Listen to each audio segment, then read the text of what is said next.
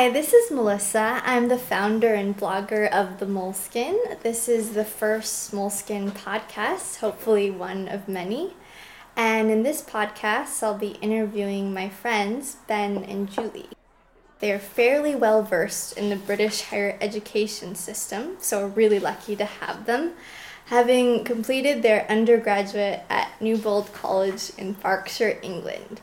Ben and Julie graduated in 2003 and 2004 and taught English in South Korea for 4 years. They moved back to the UK in September and are currently living in Leeds. Julie is getting a taught master's in development and education at Leeds University, and Ben is getting a taught master's in peace studies at Bradford University. How has the transition been for you guys? You moved from Seoul to Leeds, which are worlds apart. For me, it's just a big change going from this, super crowded city to, definitely a less crowded city, and just the dynamics of, culture here are, quite a bit different than in Korea. What other challenges have you guys faced? Well, I arrived here first, and I was looking for accommodation.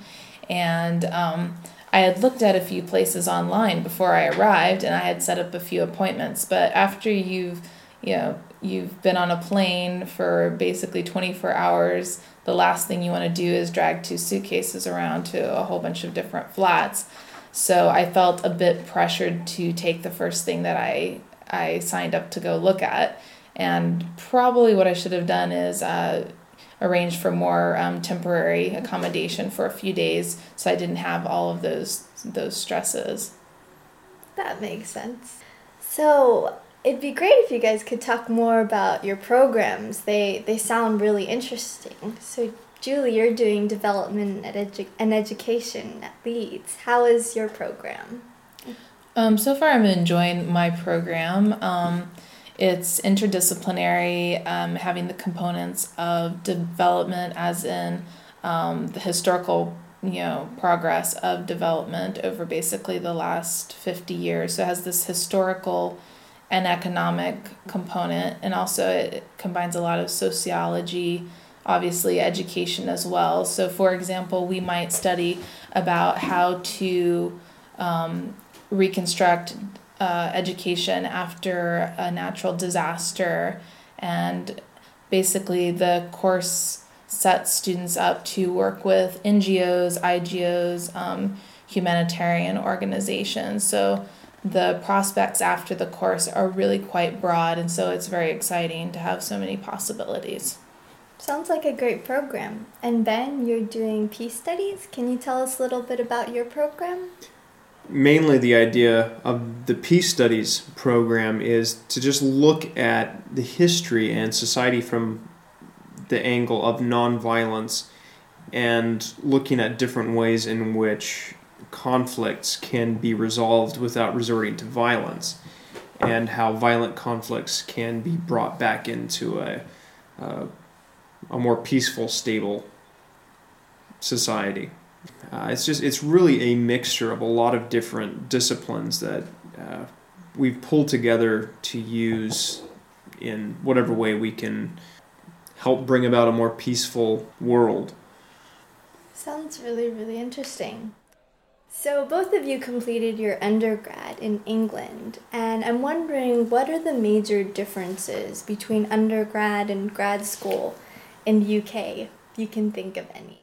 One thing that some people might find surprising, especially maybe people coming from the USA, is that, especially at master's level in the UK, all of your assessment is based on written work in the form of larger essays, and it's quite rare to have actual examinations and tests.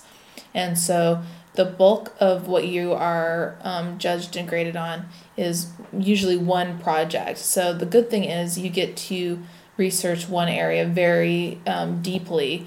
But on the other hand, you may be giving presentations and doing a lot of participating in class, but those things aren't really looked at as much. So it's sort of like all your eggs are in one basket, and in that basket is a giant essay. To bring the interview to a close, I was wondering what advice you guys would give to international students, specifically Americans, who are interested in studying in the UK for grad school.